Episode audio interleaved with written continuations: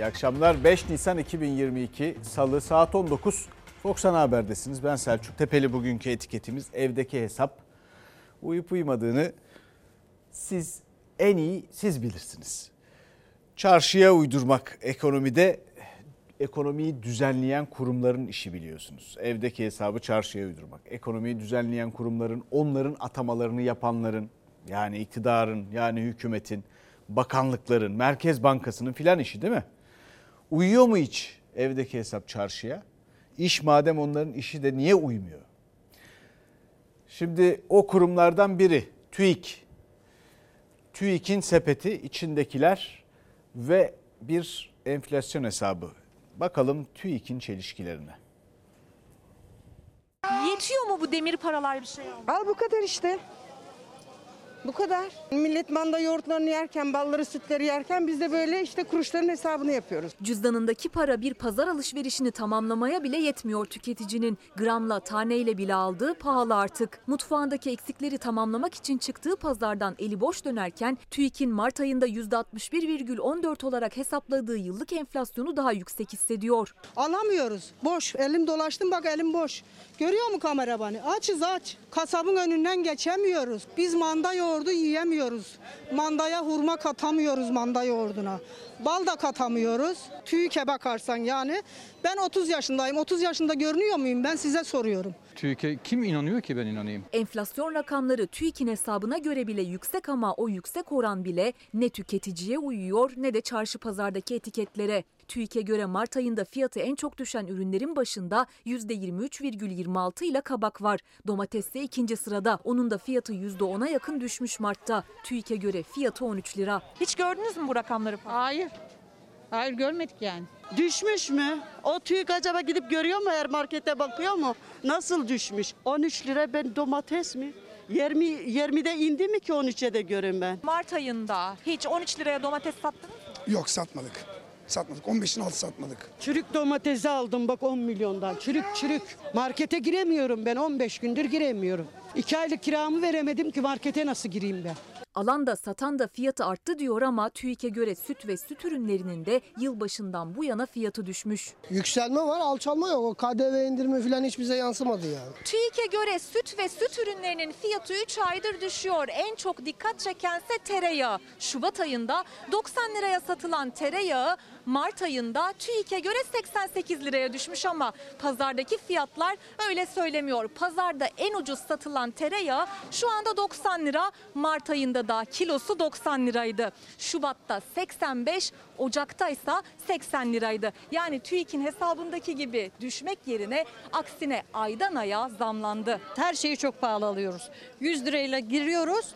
20 liraymış gibi bitip gidiyor. Herkes çift maaş alıyor, 3 maaş alıyor, 4 maaş alıyor. Biz 2500 lirayla geçirmeye çalışıyoruz. Yazıklar olsun. Mart ayı boyunca ortalama benzin fiyatı 19.25 TL. TÜİK'in açıkladığı 18.96 TL. Bu sadece İstanbul için geçerli ve İstanbul Türkiye'de en ucuz benzinin satıldığı şehir. İstanbul bile TÜİK'in açıkladığı ortalama rakamın üstünde kalırken tüm Türkiye'yi hesaba katarsak nasıl 18.96 TL bulmuş oluyor ortalamayı bilemiyorum. Kabağın 18 liradan 14 liraya düştüğünü gösteren TÜİK verilerine göre karnabahar da Mart ayında 12 lira 62 kuruştu.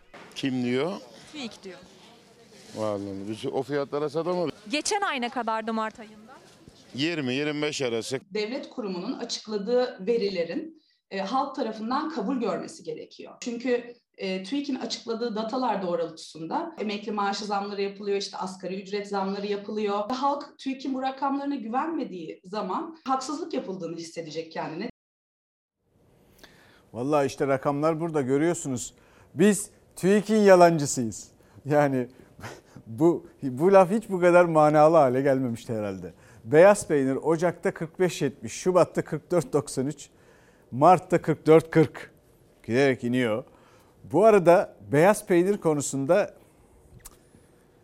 yani bu hakikaten inanılması çok zor e, bir gidişat. Tereyağı işte benzer biçimde iniyor görüyorsunuz. Sütü biliyorsunuz. Süt de iniyor 9.72'den e, çiğ süte zam yapıldı o da yetmedi bir yandan. E, iniyor duruyor. E, tabii bunlar sebzelerde de söz konusu durum aynı şekilde. Ama asıl gerçekten akaryakıt gibi kay- kaydı kuydu olan, gerçi o da artık belli değil ya.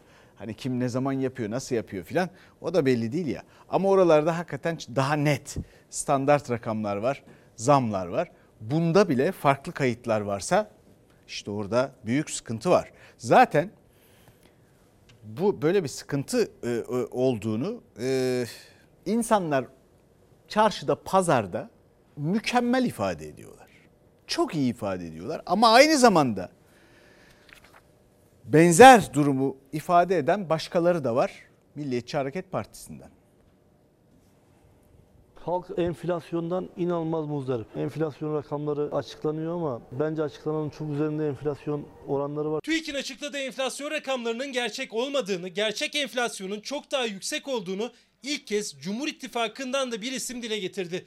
MHP Kayseri Milletvekili Mustafa Baki Ersoy disipline sevk edildi. Zamlar bu milletin belini büküyor. Bunlar gerçek. Bunları görmemezlikten gelemeyiz. Bunları konuşmamız gerekiyor. Bunları yok sayamayız. Zillete düşüp fiyat artışlarından siyasi propaganda konusu çıkarmaya heves edenleri de asla iyi niyetli göremeyiz, görmeyeceğiz. MHP lideri Bahçeli enflasyondan, hayat pahalılığından biz de rahatsızız demiş ama siyasetin konusu yapılmamalı diyerek muhalefeti eleştirmişti. MHP Kayseri Milletvekili Baki Ersoy, Kayseri'de yerel yayın yapan Olay Türk Televizyonu'nda katıldığı programda konuştu. İttifak ortağı AK Parti cephesinden yapılan açıklamalara karşı cümleler kurdu. Bir şey yoksa esinizde o problem ortadan kalkmıyor ve bu tepki getiriyor. Vatandaş şeker diyor, vatandaş yağ diyor, vatandaş et diyor. Vatandaşın alım gücü ne kadar azaldı? Milletimizden sadece sabırlı olmasını, bize güvenmesini istiyoruz. Eskiden Kayserimizde karı koca çalışan bir memur evini geçindirirken diğeri de kredi bir, ev, bir araba alabiliyordu. Bugünün şartlarında alabiliyor mu? MHP'li vekil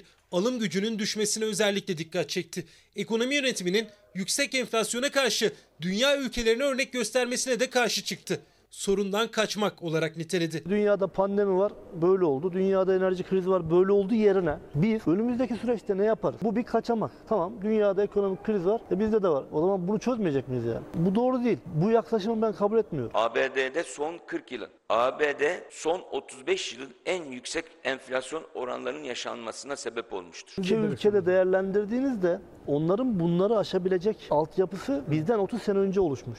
Maalesef. Gerçekten bu bunları da kabul etmek. İnsanın kaldırabileceği yük var. Bir adam 50 kiloyu kaldırabilir, bir adam da 15 kiloyu kaldırabilir. Orada 50 kilo problem var, burada 15 kilo problem var. Düşünmemek gerekiyor. Milliyetçi Hareket Partisi Kayseri Milletvekili Mustafa Baki Ersoy basına yapmış olduğu parti politikalarımıza aykırı açıklamalarından dolayı parti tüzüğümüzün disipline dair hükümlerini uygulamak üzere tedbirli olarak disiplin kuruluna sevk edilmiştir. TÜİK'in rakamları gerçekçi değil. Batı ülkelerinde de enflasyonun yükselmesi gerekçe olamaz diyen, vatandaşın isyanını dile getiren MHP milletvekilinin sözlerini MHP Genel Merkezi parti politikalarına aykırı olarak niteledi. Devlet Bahçeli, BJK 001 plakalı klasik otomobiline hediye ettiği Baki Ersoy'un bu kez disipline sevk edilmesi talimatını verdi. Partiden ihraç edilip edilmeyeceğine disiplin kurulu karar verecek. İşte burada önemli bazı tespitler var. Bunların detaylarına sonraki haberlerde gireceğiz. Ama dünyada şu kriz var, bu kriz var. Dolayısıyla Amerika'da şöyle yükseldi, 35 senenin enflasyonu böyle oldu. Bunların hepsinin bir açıklaması var. Yani bu böyle değil.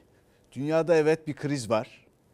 Dünyada da var. Ama etkisi dünyada o ülkelerde yaşayan insanlara etkisi Türkiye boyutlarında değil. Türkiye'de biz bir kabus yaşıyoruz ya. Ve orada yaşanan sıkıntıların sebepleri geldiği kaynak noktaları da farklı. Bizde farklı. Bizde çoğunlukla hazır, hazırlıksızlıktan bugüne ayırmamız gereken kaynağı dün tüketmiş olmaktan bunu da küçük siyasi hesaplarla yapmaktan dolayı karşı karşıyayız. Bugün yaşadıklarımızla. Detayları var, ilginç haberler var. Şimdi bir bakalım bu dışarıdan örnek vermeye bayılıyorlar ya. Ee, Almanya'da bir market sepeti 3 yılda 3 euro zamlanmış.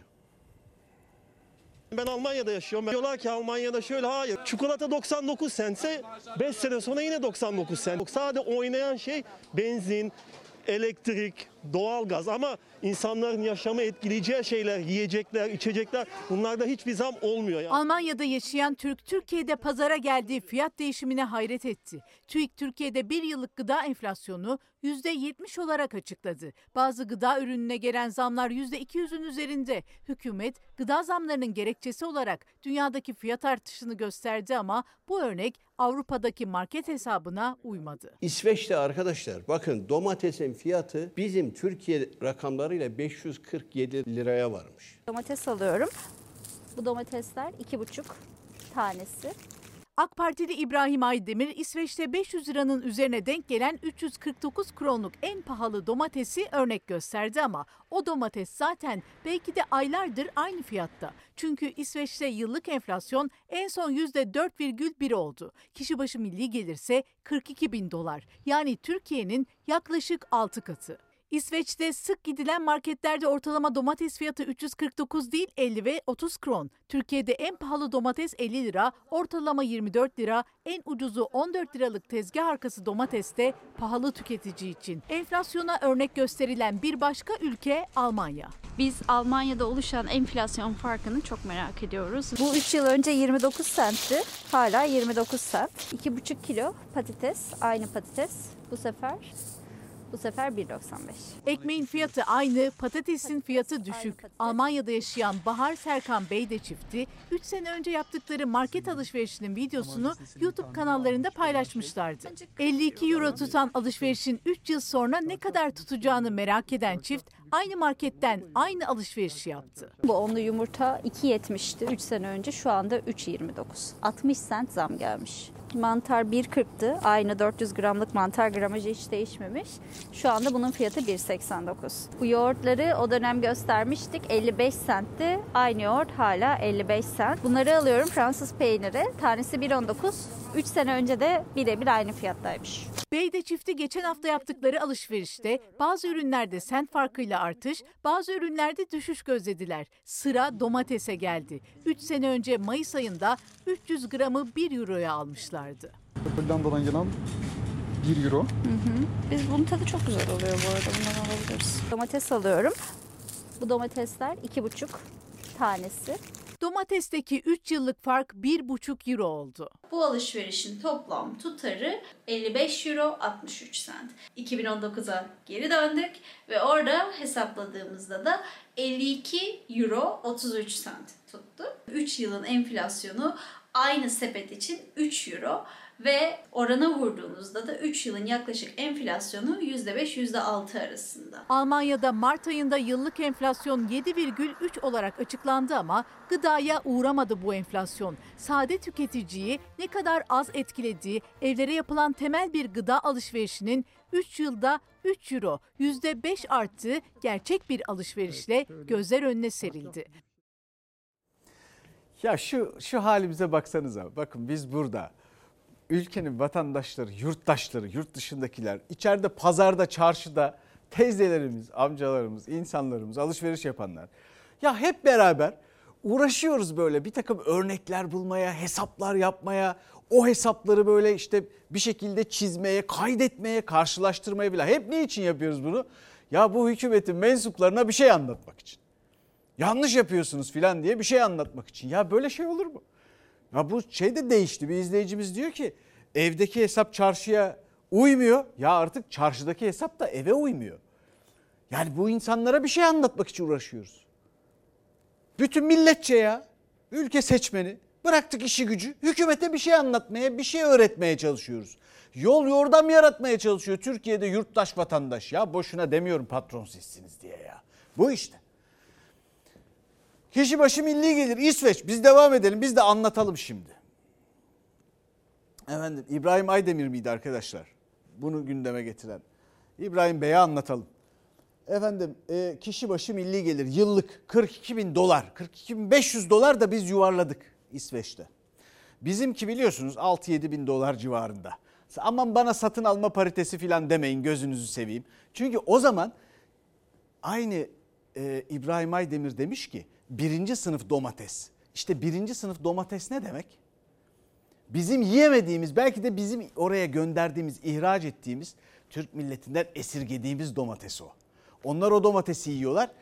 Şimdi o domatesle bizim yediğimiz domatesi aynı sınıfa koyduğunda satın alma paritesi üzerinden bir e, gayri safi milli hasıla çıkıyor. Hiç girmeyelim bu karışıklıklara. Biz ikinci sınıf domates yani bizde onlar var. Yanlış yere gitmiş gene. Efendim çalışanların ortalama geliri. Aylık ortalama geliri Türk lirası ile 70 bin lira İsveç'te.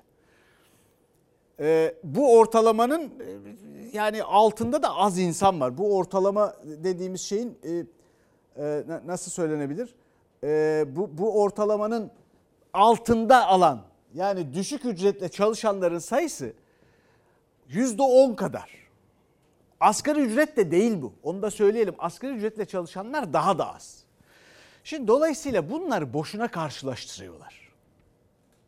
Yanlış örnekler bunlar. Ya bu ülkelerde siz e, böyle evsiz filan kalamazsınız, parasız kalamazsınız, işsiz filan kalamazsınız. Devlet size para vermek zorunda ya. Öyle sosyal devlet onlar yani. Bir de gidip nasıl kıyaslıyorlar anlamıyorum. Birinci sınıf domates, ikinci sınıf domates. Bilmiyorum belki de bize üçüncü sınıflar kalıyordur. Türk milletine verdiğiniz değerle ilgili İbrahim Bey bu. Fiyatlar filan da ona göre yani. Orada verdiğiniz fiyat var ya. İşte o Türk lirasının İsveç domatesi karşısındaki değer kaybını gösteriyor. Efendim devam edelim. Biliyorsunuz e, böyle bir tartışma var ekonomide tabii. Siyasette de var muhalefetle e, iktidar arasında. E, Kılıçdaroğlu Cumhur Cumhuriyet Halk Partisi Genel Başkanı Kemal Kılıçdaroğlu faiz üzerinden bir, bir açıklama yapmış. Bir faiz üzerinden yüklenmiş öyle deniyor değil mi medyada alışılmış değil o. Faizcilere hizmet eden bir hükümetimiz var diyor Kemal Kılıçdaroğlu.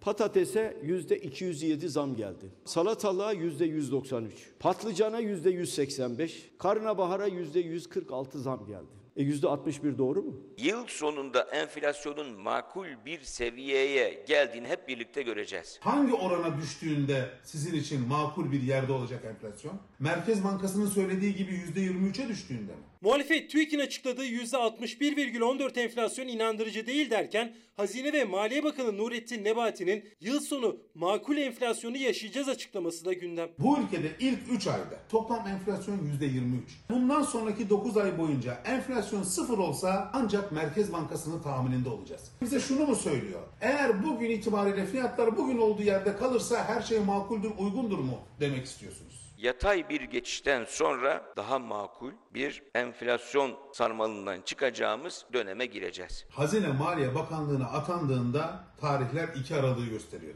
2 Aralık'ta Türkiye'de yıllık enflasyon oranı %21'di. Sadece 4 ay içerisinde enflasyonu %21'den %61'e çıkarmış bir bakansın. Enflasyonla nasıl mücadele edilebileceği konusunda konuşabilecek en son siyasetçisin. Piyasada işler elhamdülillah iyi. Vatandaş bilmiyor mu? Geçen dönemde aldığın 5 liraya aldığın her şeyi bu sene 10 lira 15 lira. Hazine ve Maliye Bakanı piyasada işler iyi derken Ali Babacan'ın ziyaret ettiği Ankara Yeni Mahalle esnafı ekonomik tablodan dert yandı. Amerika'da enflasyon 7 kat artmış diyor. Almanya ölüyor diyor. Böyle bir algı yaratabiliyor. Buradaki enflasyonu millet unutmuş. Amerika'daki enflasyonla uğraşıyor. Üretimdeki fiyatlar tüketici fiyatlarına bir süre sonra yansıyor. Üretici fiyatı enflasyon demek. Bir süre sonra bunlar tüketici fiyatlarına yansıyacak demek. Kimi sorumlu tutacağız? Kim memleketi yönetiyor? Zam, zam, zam eşittir Recep Tayyip Erdoğan. Bunu artık herkesin ezberlemesi lazım. Bunların kafası basmaz.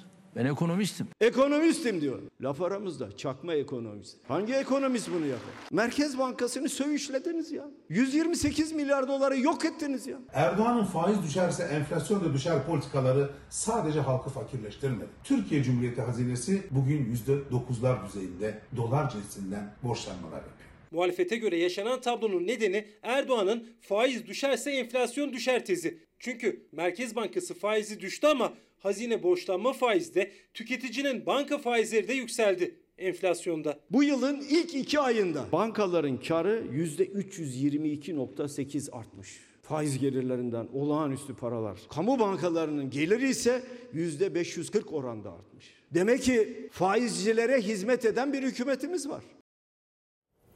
Bu faiz her türlü kılığa bürünebilir. Şimdi bakın indiriyoruz diye görünüyor. Faizin bir sürü adı var. Ama hayalet gibi her kılığa da bürünebilir. Şu anda Türkiye dünyanın en yüksek gizli faizlerinden birine sahip. Gizli olarak belki de tekiz ve o bakımdan da eşimiz yok ama aynı zamanda da en yükseklerinden biri. Bir kere zaten bizim faizimiz şu. O kurlara göre koruma verdiğinize göre herkesin faizi bir kere üstleniliyor. Herkesin faizi bizde. Üstüne bir de yüzde 14 faiz veriyoruz biz. Ve bundan da dünyanın parasını kazanıyor bu ülkede az sayıda efendim işte 1 milyon e, mevduat sahibi. Sonra buna da adalet diyoruz. Faizin olmadığını söylüyoruz. Türkiye şu anda bir faiz konusunda Türkiye şu anda dünya literatürüne geçmiş o derece yüksek faizlere sahip. Enflasyon da faiz. %60 küsur enflasyon da faiz resmi rakamlarla açıklanan. Ondan da birileri kazanıyor onun üstünden de. E, adaletsiz bir vergi aynı zamanda. E işte biz de anlatmaya çalışıyoruz. Ahali bu memleketin insanı güzel seçmeni anlatmaya çalışıyor. Ya neden bunların hepsini yapıyoruz? Neden? Neden böyle oluyor? Çünkü bir takım modeller arka arkaya geliyorlar. Ee, bu modeller tutmuyor bir türlü değiştiriliyor. Tutsa zaten değiştirilmez. Ee, ortalama 2-3 e, e, biz reform ekonomi paketi açıklıyoruz. E, modeli açıklıyoruz. Senede ortalama AK Parti iktidarı sırasında. Şimdi bu son modelde işte o bu model de dikiş tutmuyor. Geride bıraktığımız Mart ayında ihracatımız geçtiğimiz yılın Mart ayına göre %19,8 artışla 22,7 milyar dolar olmuştur. Mart ayı ithalatımız ise 30,9 milyar dolar olarak gerçekleşmiştir. Merkez Bankası faiz indirimine başlamadan az önce enerji ve altın dışı cari dengeye baktığımız zaman 7 milyar 6 milyar dolar fazla veriyormuşuz. Bunu getirmişiz 1 milyar dolara kadar düşürmüşüz Ocak ayı itibariyle. Türkiye'nin faiz indirimi dış dengeyi kuvvetlendirmedi, dış dengeyi de bozdu. Merkez Bankası'nın faiz indirimleri doları fırlatmış, ekonomi yönetimi yüksek kuru ihracat için fırsat olarak değerlendirmişti. İhracat arttı ama artan yalnızca ihracat olmadı, ithalat da arttı. Resmi verilere göre Mart ayında dış ticaret açığı %76 oldu. 8,2 milyar dolar. %55'lik ithalat artışıyla enerji başı çekiyor. Mart ayında enerji dışında ithalat artışı ise %10,8. Bu miktar artışı değil, fiyat artışı. Fiyat artışından geliyor. Türkiye'nin ihracatı mal miktarı artarak gerçekleşiyor. İthalatı ise fiyat artışı olarak gerçekleşiyor. Yani geçmiş yıllara kıyasla daha fazla ürün verip dışarıdan aynı miktarda ürün karşılığında aynı hizmete daha fazla para ödemek zorunda kaldı Türkiye. Lira değer kaybettikçe yurt dışından talep edilen Türk ürünleri ucuzladı. Ülkeye giren miktar aynı kalmasına rağmen çıkan para arttı, denge bozuldu. Bizim ihracatımız para kazandıran veya refah kazandıran bir ihracat değil. Tam tersi Bizim ihracatımız bizim refahımızı azaltan, temel ihtiyaçlarımızı karşılama gücümüzü azaltan bir etken. Biz ihracatı miktar artışıyla yapıyoruz, ithalatı fiyat artışıyla. Şimdi bir başka tercihle karşı karşıyayız. Ekonomiyi yavaşlatacağız, ithalatı durduracağız. Bunun sonucu nasıl yansıyacak peki sokaktaki insanlara, tüketiciye? Zaten şu anda pahalılık vardı. Bunun yanına şimdi bir de ek olarak işsizlik gelecek. Gamze Hanım, Türkiye'nin bir ekonomik modeli yok. Sadece söylüyorlar. Ortada bir ekonomik temel yok. Ekonomi yazarı İbrahim Kahveci'ye göre uygulanan modellerin hiçbir ekonomik temeli yok. Aksine cari denge kayboluyor. Dış ticaret açığı büyüdükçe üretimde az olduğu için enflasyon yükseliyor. Tüketici geliri artmadan ürünleri daha pahalıya alıyor. İşte domates 4-5 liraymış şimdi 25-30 lira. Yani böyle fiyat artışları var. İhtiyacımız olan ürünleri ihraç ediyoruz. Nasıl oluyor bu? Diyelim ki biz domatesi 2 euroya satıyorduk daha önce. Geçen yıl euro 8 lirayken 16 liraydı. Yurt dışına da 10 liraya domates satabiliyordu. Şimdi euro 2 euro oldu 32 lira. E, yurt dışında 25 liradan aşağı domates satmıyoruz bu sefer. Yani ihracat fiyatları yurt dışı fiyatları artırıyor. Bu ne demektir? İhtiyacımız olan malları ihtiyacımızı karşılayamadan yurt dışına satıyoruz. Ya ne dedik? Birinci sınıf domates, ikinci sınıf domates. İşte millete böyle muamele. İbrahim Aydemir. Erzurum milletvekili miydi arkadaşlar? O da Kayseri milletvekili. Bu İsveç karşılaştırması sırasında İsveç'te şu kadar demişti ya. Şimdi bir yanda da biliyorsunuz Mehmet Muş'un söyledikleri var. İşte ihracat, ithalat, bu e, rakamların birbirini tutmaması. Bu modelin özü cari fazla vermekti. Yani ihracatımız ithalatımızdan fazla olsundu. Modelin amacı buydu. Fakat cari açığımız rekor kırmış durumda. Yani ihracat artıyor ama ithalat daha çok artıyor. Daha da önemlisi söyleniyor ki ya o enerjideki e, fiyat artışlarından kaynaklanıyor diyorlar. Enerjide niye son iki ayda işte bu savaşta şuydu buydu. Tamam enerji ithalatı enerjideki fiyat artışlarından. Hadi o bizde yok. Gübre ithalatı ondaki fiyatlar da artıyor. Öyle açıklanmadı mı gübrenin fiyatı niye bu kadar arttı denince? Öyle açıklanmadı mı? Öyle açıklandı. Sonra işte buğdaydı, ayçiçek yağıydı, şuydu, buydu. Bütün bunların ithalatında aynı şeyler söz konusu oluyor. Aynı açıklamaları yapıyorlar. İyi ama savaş çıktı bilmem ne. Ya peki iki tane sorun var. Bir, biz bir şeyler üretiyoruz, satıyoruz herhalde değil mi? Bizim sattıklarımızın fiyatı niye artmıyor kardeşim? İhracat madem bu kadar artıyor. Niye karşılayamıyoruz aldığımızı? Neden? Çünkü modelin zaten mantığı bu. Değersizleştirelim ülkemizdeki emekten mala, mülke, ürettiğimize kadar her şeyi ki satabilelim. Pazara girebilelim. Kalitesizleşsin filan.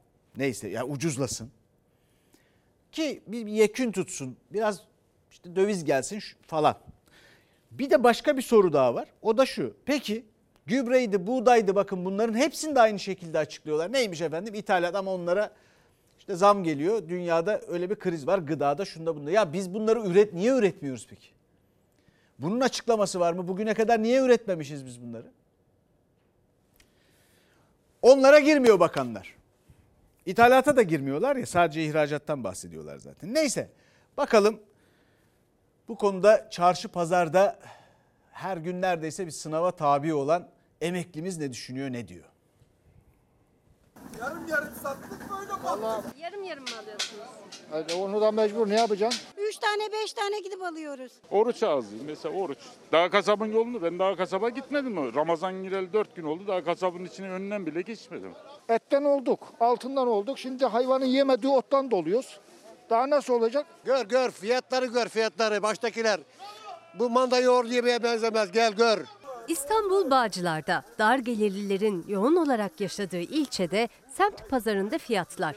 Patlıcan 28 lira, karnabahar 20 lira, yeşil soğanda, charleston 35, tıpkı çilek gibi. Kıvırcık 15 ila 18 lira arasında. 2 milyonun üzerinde emeklinin maaşı ise 2500 lira. Bak şu hayatın pahalılığına emekli vatandaş nasıl geçinecek? 2-3 kere baktım anlayamadım. 4 kilo 50 lira. Evet 4 kilo lira. 3 kilo 60 da var orada aşağıda. Bu kadar fırsatçılık kesinlikle olmaz. 18 milyon, 18 milyon, ha, bu buçukla 18 milyon lira. Ya sen bırak emekliyi 20 milyar maaş olan adam geçinemez artık ya. Ne emeklisi? Yeni yılda emekli maaşında taban 2500 liraya çekildi. Gıda enflasyonu ise o düzeltmeyi aldı götürdü. 1 kilo salata, 1 kilo da çeri 40 lira hanımefendi. 40 lira veriyor be. Evet 40 lira veriyor ama ne aldığında şu bak. Bak şu poşette ne var ya? Azar azar almışsınız. azar azar aldım. Tabii tabii yarımşar kilo. 70'in üzerinde ya. Yarım şart. Ya yarım şey çok istediğimizi de alamadık yani. Ne çekiyordu canınız? Ya canımız ne çekmiyor mesela e, karnabahar alamıyorsun, kabak diyorsun kilosu 15. İstediğin ya Ramazan'da canın her şey çekiyor. Ya şimdi emekliye 500 lira verdin. E bunu sen 10 katını alıyorsun yani. 2500 olsa 3200 ben her ay 700 lira doğalgaz ödüyorum. Nasıl yaşayacağım? Şimdi önce bayram ikramiyesini ardından zam için Temmuz'u bekliyor emekli. Enflasyon farkını alacak ama o fark da yine pazara göre değil TÜİK'e göre belirlenecek. Emekliyim ben. Yetiyor mu maaş? Ha, yetiyor yetiyor. Aç, aç yetiyor, aç kalırsan yetiyor. Geçim zor. iki tane yetim çocuk bakıyorum kızım. Alım gücü yok ya hiç kimse de yok. Düzeltmeden önce 1500 liranın altında maaş alan 187 bin emekli vardı. 2500 liranın altında alansa 1 milyon 200 bin emekliydi. Değişikliğe gidilmezse düşük maaşlı emeklilerin maaşına 2500 liraya tamamlanmadan önceki rakam üzerinden zam yapılacak. Yani üzerine eklenmemiş gerçek maaşları üzerinden. Maaş düşük olduğu için de zam da düşük olacak. Emekliyim. Evim kira değil. Boz, bir ailemle kendim kalıyorum. Ayın 19'una kadar cebimde 50 lira para var. Biraz sesimizi duysunlar insanlar yani bize de yazık ya. Kendiler bal kaymak yerken biz neler yiyoruz? Çıkar e, şeylerin sebzelerin çıkmalarını alıp yiyoruz. Biz insan değil miyiz? Bir de şimdi emeklininkini gördük. 2500-3000 lirayla geçinmeye çalışan milyonlarca insanımız. En büyük seçmen kitlesi bu arada. Bir de bakalım ulaşımda bir zam çıkmazı var. Bir de ona bakalım.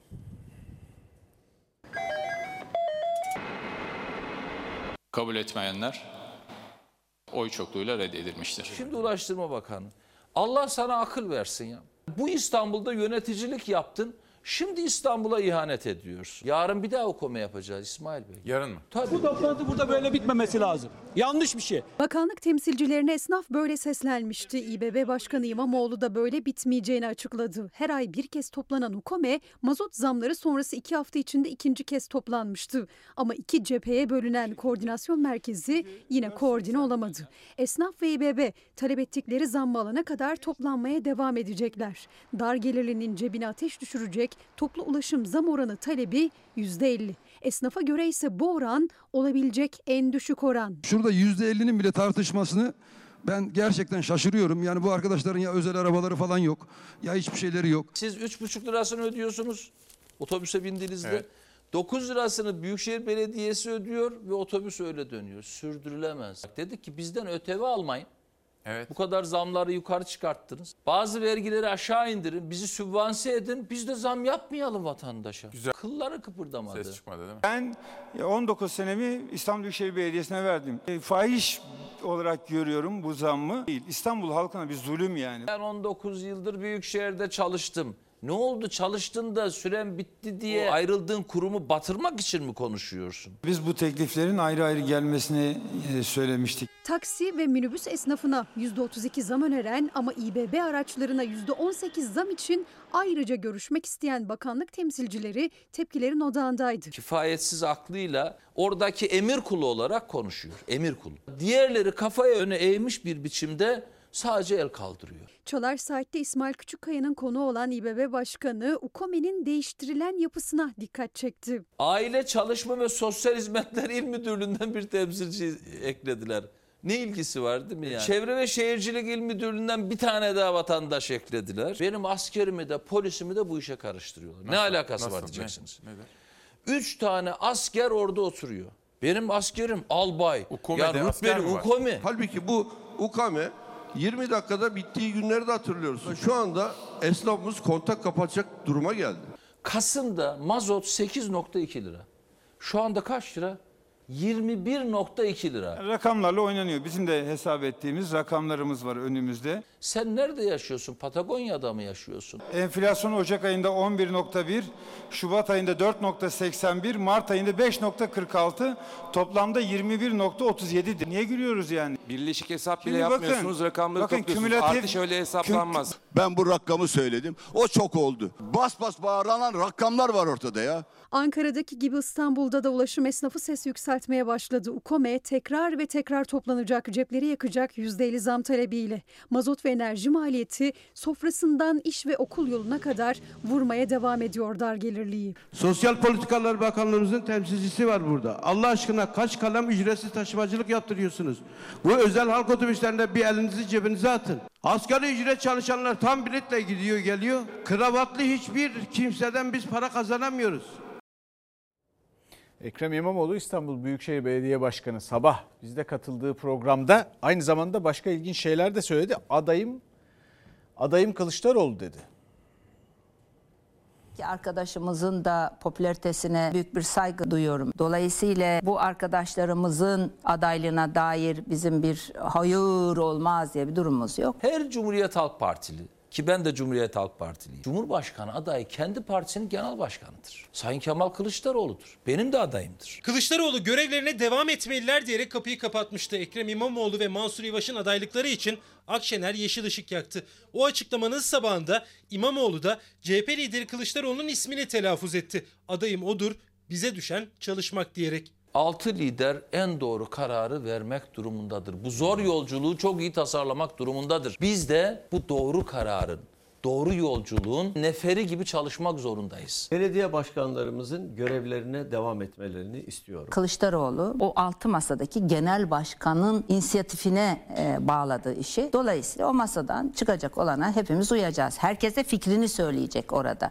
Onlar bozdu, biz düzelteceğiz. Onlar çaldı, biz yerine koyacağız. Onlar yıktı, biz yeniden inşa edeceğiz. Onlar kavga ettirdi, biz barıştıracağız.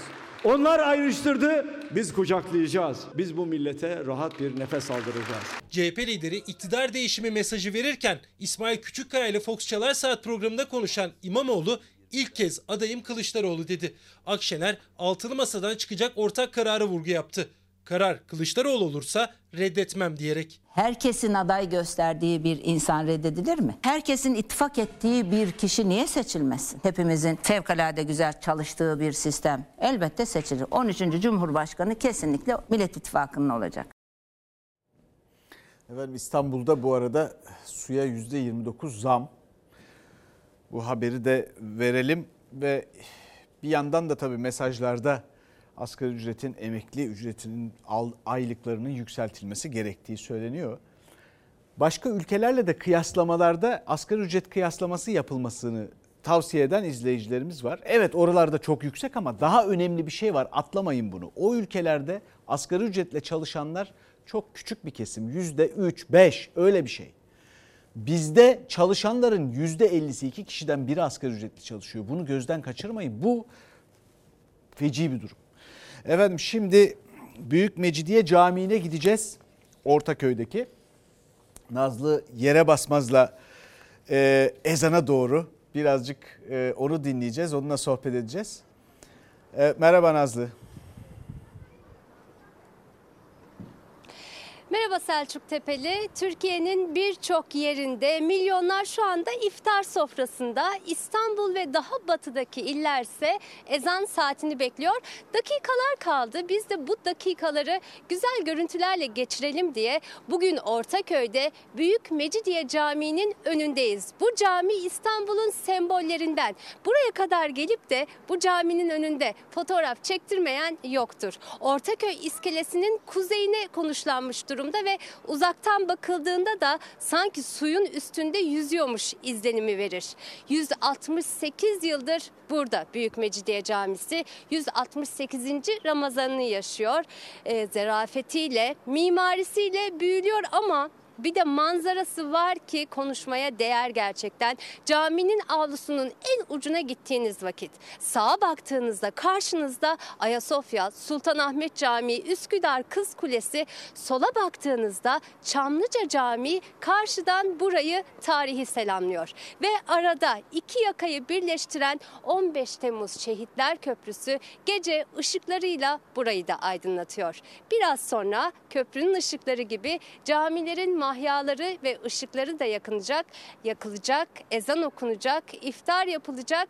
Çoğu insan biraz da ekonomik koşullar nedeniyle evlerinde mütevazı ve sıcak sofralarında iftarını yapmayı tercih ederken kimi de dışarıda eşiyle dostuyla buluşup iftarlarını yapacak. Şu anda bulunduğumuz yer Ortaköy Meydanı da bunun için uygun bir mekan aslında. Etrafta kafeler, restoranlar var. Şu anda da son hazırlıklarını yapıyorlar.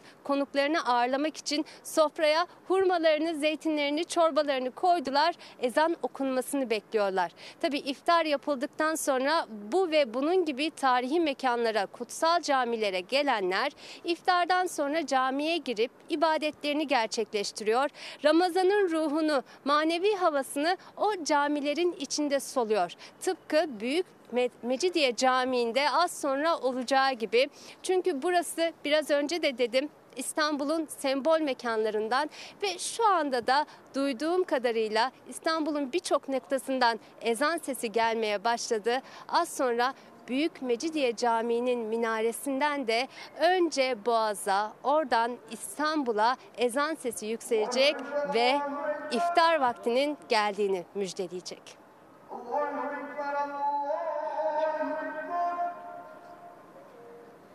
Allahu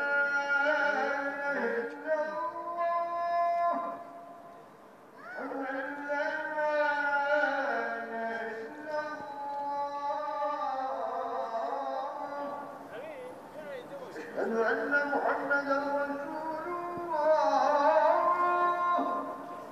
أشهد أن محمدا رسول الله. حي على الصلاة. حي على الصلاة.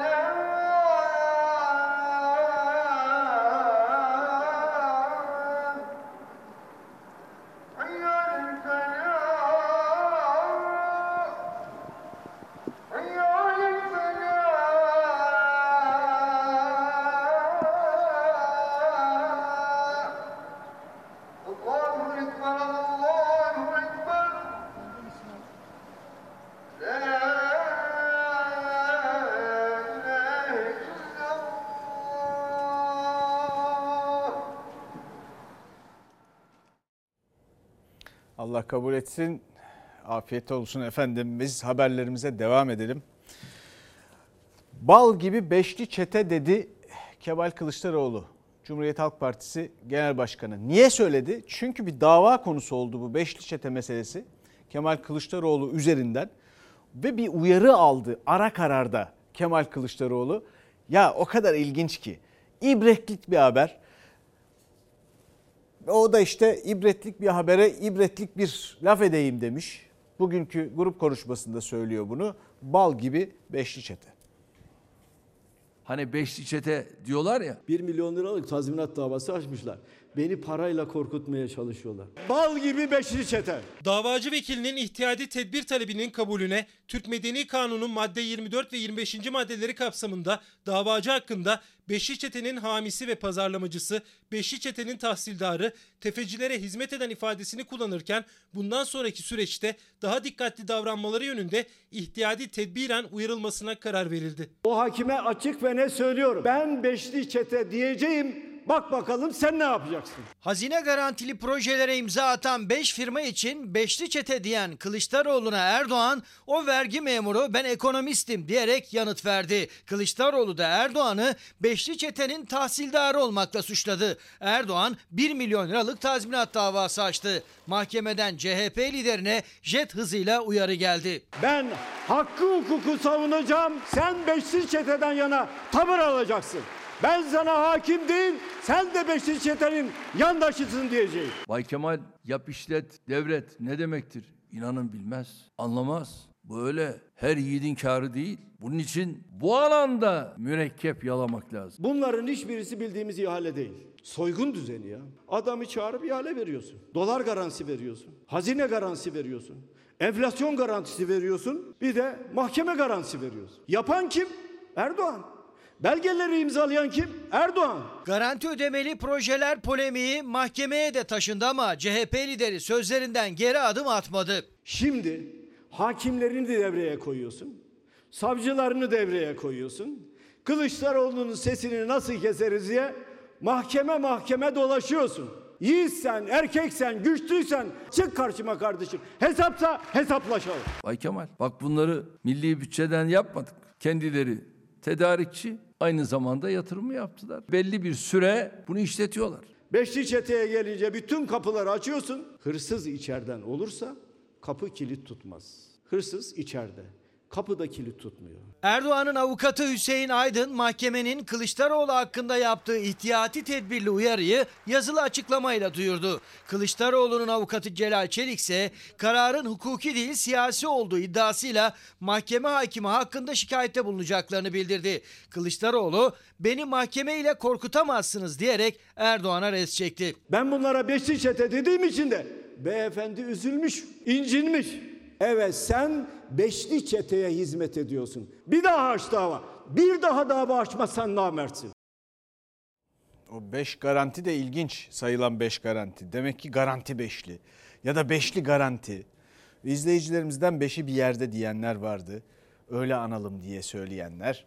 Ee, bu önemli bir bir konu haline dönüşmüştü biliyorsunuz. Fakat bu ihtiyati tedbir kararı, mahkemenin kararı enteresan, ilginç hakikaten. Yani itibarla ilgili olarak ya daha önce dedim ki burada. Peki bu ülkenin itibarı, bu ülkenin seçmeninin insanın itibarı ne olacak? Çünkü bakın bütün bu ihracattı, şuydu buydu. Bütün bu rakamları açıklıyor bakanlar. Bu türden ihalelerde böyle çok ciddi neredeyse iç kapitülasyon diyebileceğimiz bir takım ayrıcalıklar tanınıyor. Yüksek fiyatlardan, bütün bunlar her şeyin fiyatını da yukarı çekiyor enflasyonun sebepleri arasında bir yandan da.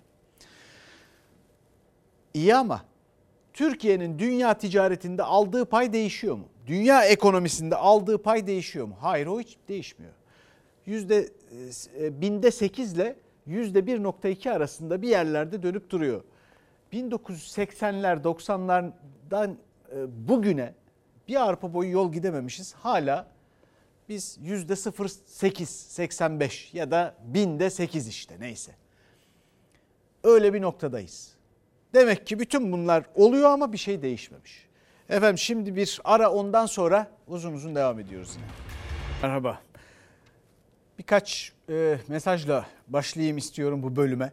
Instagram'dan aldım bu sefer.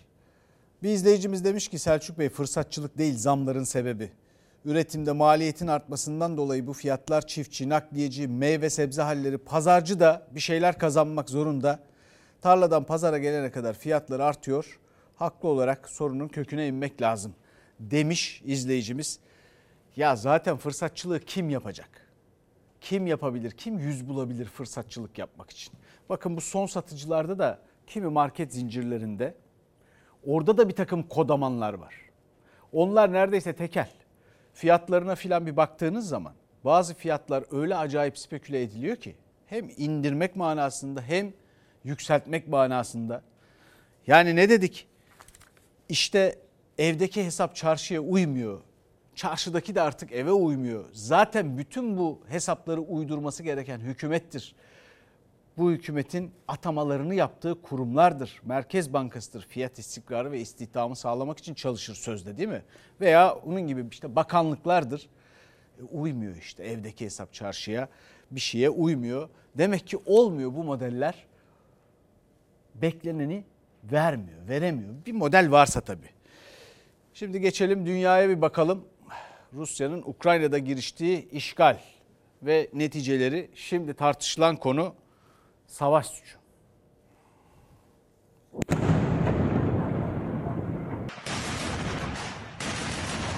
Yeni işkence odaları bulundu. Buça'da sivil katliamın boyutları büyüdü. Ukrayna katliamın baş şüphelisinin peşine düştü. Zelenski Birleşmiş Milletler'de konuştu. İkinci Dünya Savaşı'ndan beri görülmemiş savaş suçları işlendiğini söyledi. Elimizde net kanıtlar var dedi. Rusya-Ukrayna savaşında Buça'da ortaya çıkan katliam dünyayı dehşete düşürdü.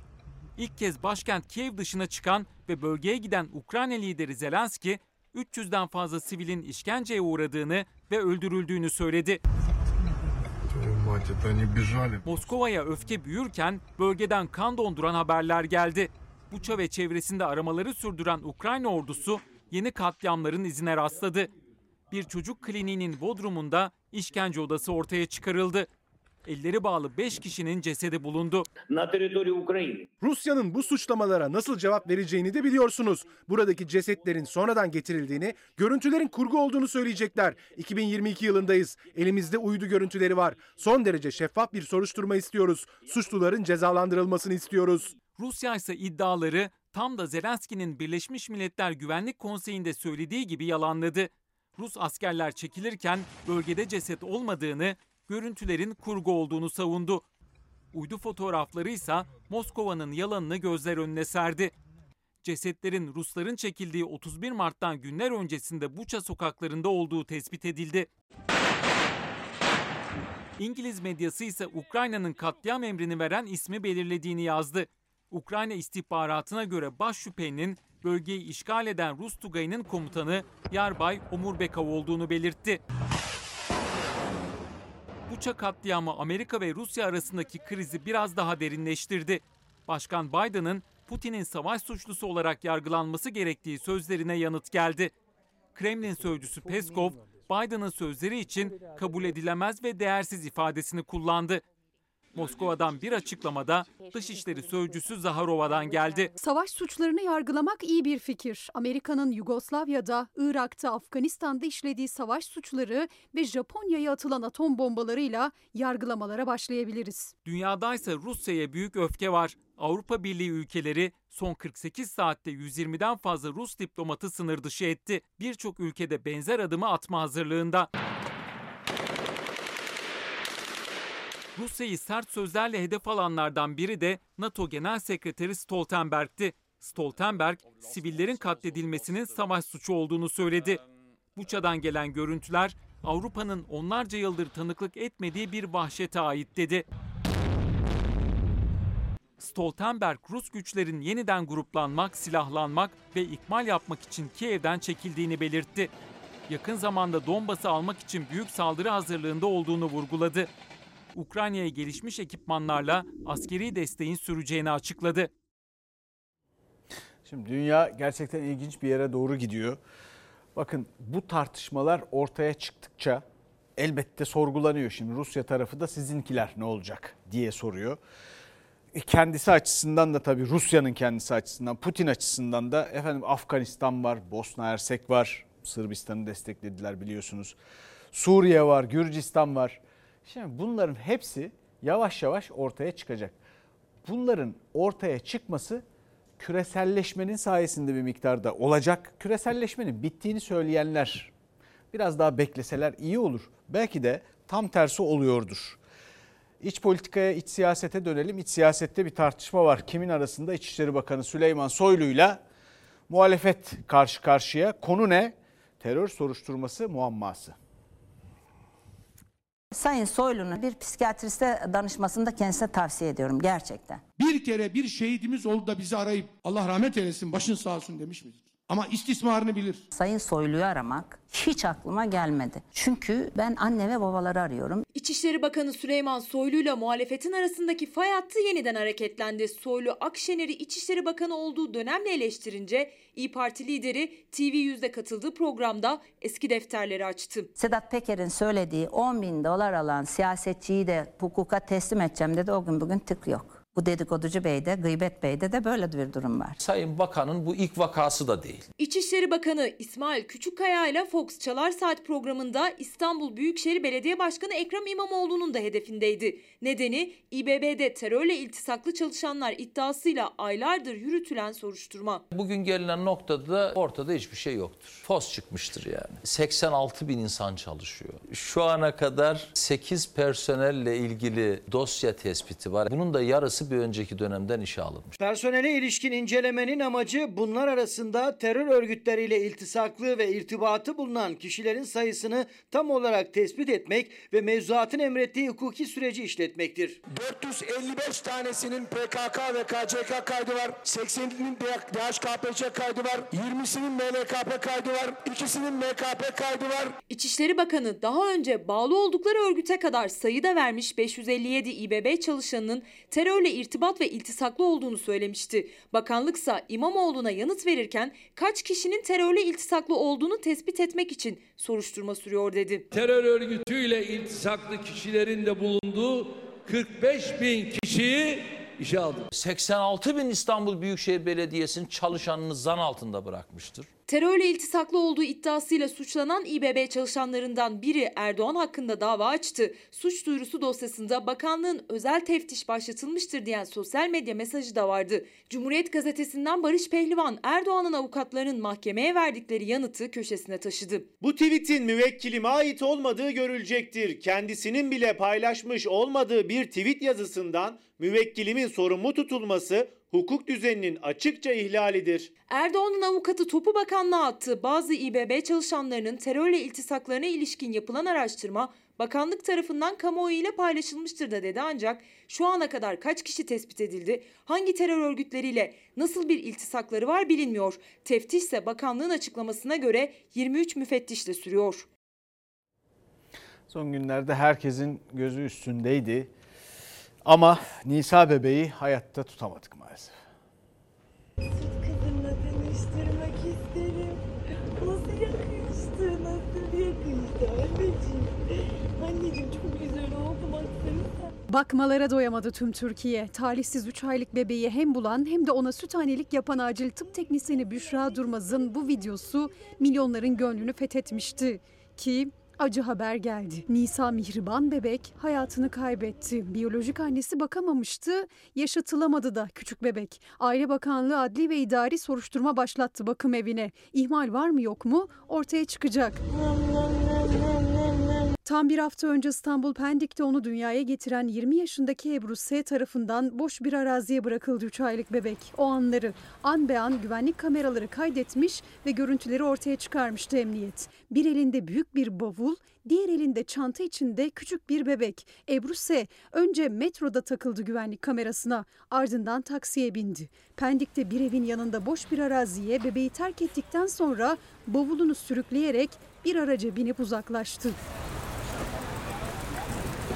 Ekip otosundan aldık bebeği. Muayenesini yaptığımız esnada da sürekli ağlıyordu ve emme isteğinde bulunuyordu. Aldım emzirdim. Biraz da hastanenin önünde emzirmeye devam ettim. Sonra hastaneye teslim ettik bebeği. Bebeği bulanların ihbarı üzerine olay yerine giden ambulansta aynı zamanda yeni anne olan acil tıp teknisyeni 29 yaşındaki Büşra Durmaz'ın bebeği emzirmesi ve ona süt anne olması Türkiye'yi Nisa bebekle tanıştırdı. Sen çok güzel bir kızsın anneciğim sen ya. Fatma anneciğim emzireyim seni?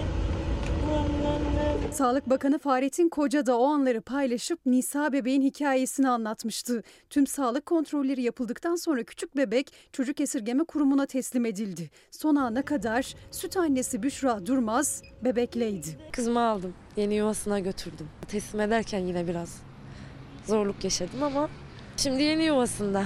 Yeni yuvasında hayatına devam edecek inşallah. Öz annesi umarım ortaya çıkar ve geri bebeğini almak ister. Ama ikisi de olmadı. Nisa bebek yaşamadı, yaşatılamadı. Çocuk Esirgeme Kurumu'ndan solunum güçlüğü nedeniyle hastaneye kaldırıldı. Yoğun bakımda tedavi alınan bebek kurtarılamadı. Nisa bebek neden öldü bir açıklama yapmadı Sağlık Bakanlığı ve hastane. Sağlık Bakanı bebeğin görüntüsünü ilk paylaştığında tarih 2 Nisan'dı. Ancak Aile Bakanlığı Nisa'nın ölümü üzerine yaptığı açıklamada 31 Mart'tan bu yana yoğun bakımda olduğunu söyledi bebeğin. Yani bakan kocanın bu paylaşımı yaptığı sırada Nisa bebek hayatta kalma mücadelesi veriyordu aslında. Al bakalım emciğini de. Tamam anne. Polisin bu görüntülerin izini sürmesiyle biyolojik anne Ebru S. gözaltına alındı. Savcılık sorgusunun ardından tutuklandı. Ailesinden habersiz bebeği dünyaya getirdiğini söyleyen, ailem duysaydı ikimize de zarar verirdi diyen 20 yaşındaki kadın pişmanım dedi ama Nisa bebek yaşatılamadı. Aile Bakanlığı Çocuk Bakım Evi hakkında soruşturma başlattığını açıkladı. Peki biz bu bebeği niye yaşatamadık? O tarihlerde ne fark var? Arada ne oldu? Takip edeceğiz biz de. Efendim SMA hastalarına bir kriter zulmü var sürüyor. Bir de ona bakalım. Bak bak bak kim var orada? Ela varmış orada. Bu ilacı kullanan hastalar için tedavi almaya uygunluk kriterlerinde hastaları zorlayan bazı kriterler kaldırılmıştır. Kaldırdık dediğiniz kriterleri kaldırın artık. Yani söylediğiniz şeylerle yaptıklarınız bir olsun. Hiçbir birbiri- birbiriyle uyuşmuyor. Artık birileri net bir açıklama yapsın. Bu çocuğum ilacını alsın. Türkiye'de uygulanan tedavi için zorlayıcı kriterlerin kaldırıldığını duyurmuştu Sağlık Bakanı Fahrettin Koca. O açıklamanın üzerinden 5 ay geçti ancak tedavi engelleri hasta bebekler için devam ediyor. Yurt dışı gen tedavisi umudu olmayan SMA tip 1 hastası 4 yaşındaki Ecrin Gelen'in ilacı kriterleri takıldığı için kesildi. Ay çok güzelmiş Ela. Ela öpücük atar mısın? Çocuk diyor ki oturacak, emekleyecek şu çocuktan istenilen kriter. Hangi mantıkla isteniliyor bu? Hangi akılla isteniliyor? Yani artık yeter, yeter, yeter. Adana Seyhan'da yaşayan 4 yaşındaki Ecrin, Türkiye'de kullanılan ilacın 12 dozunu alabildi şimdiye kadar. Durumu tam iyiye gidiyordu, tedavisi kesildi. Çocuğum artık ilacını alamıyor. Yani bu ne saçmalıktır? Bu hangi akılla bu kararlar veriliyor anlamış değiliz. Sağlık Bakanı'nın müjde olarak verdiği açıklamadan sonra aldıkları red cevabıyla yıkılan aileler şimdi bu soruyu soruyor. Yani biz artık yorulduk, yıprandık. Zaten derdimiz yetiyor bize. Bir de bu şeylerle uğraşıyoruz. Gözümden sakındığım biricik yavrum günlerdir hastanede. Nefes almaya çalışıyor. Yaşama tutunmaya çalışıyor. Nefes almak için mücadele eden 1,5 yaşındaki Ela Beyazgül de SMA tip 1 hastası. Amasya'da yaşayan Ela, Türkiye'de uygulanan ilaç tedavisinin 5 dozunu alabildi. 6. dozu alabilmesi için kriterlerden geçmesi şart. Yurtdışı gen tedavisi umudu ise hala sürüyor. Valilik izinli kampanyası %66'ya ulaştı. Tek çaremiz yurt dışındaki gen tedavisi. Ela ilacını alamazsa hayatını kaybedecek. Bunları yaşıyoruz çünkü söylenenlerle yapılanlar birbirini tutmuyor. Böyle sadece ekonomide değil hayatın pek çok alanında ama bilhassa ekonomide böyle bir yandan da.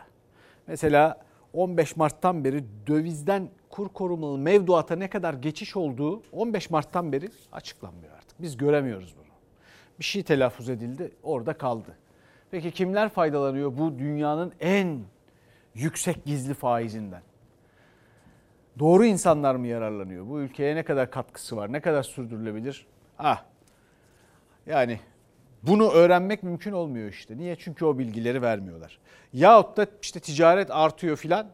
Elvallah tamam. Ama dünya ekonomisindeki payımız hiç artmıyor 80'lerdeki kadar. Şimdi bir reklam arası sonra tekrar beraberiz. Bugünlük bizden bu kadar. İyi akşamlar efendim. Yarın görüşmek üzere.